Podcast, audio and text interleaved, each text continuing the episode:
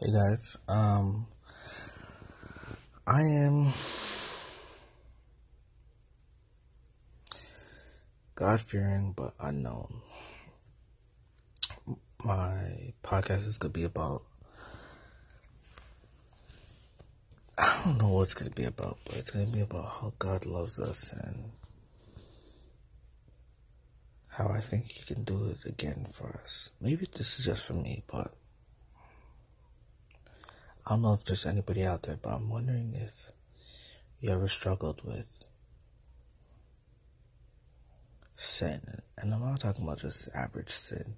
I'm talking about like, you know, going through it, going through your ups and downs and having to defeat those um, demons or having to defeat those um, problems. So what do you do? What what do you how do you conquer them?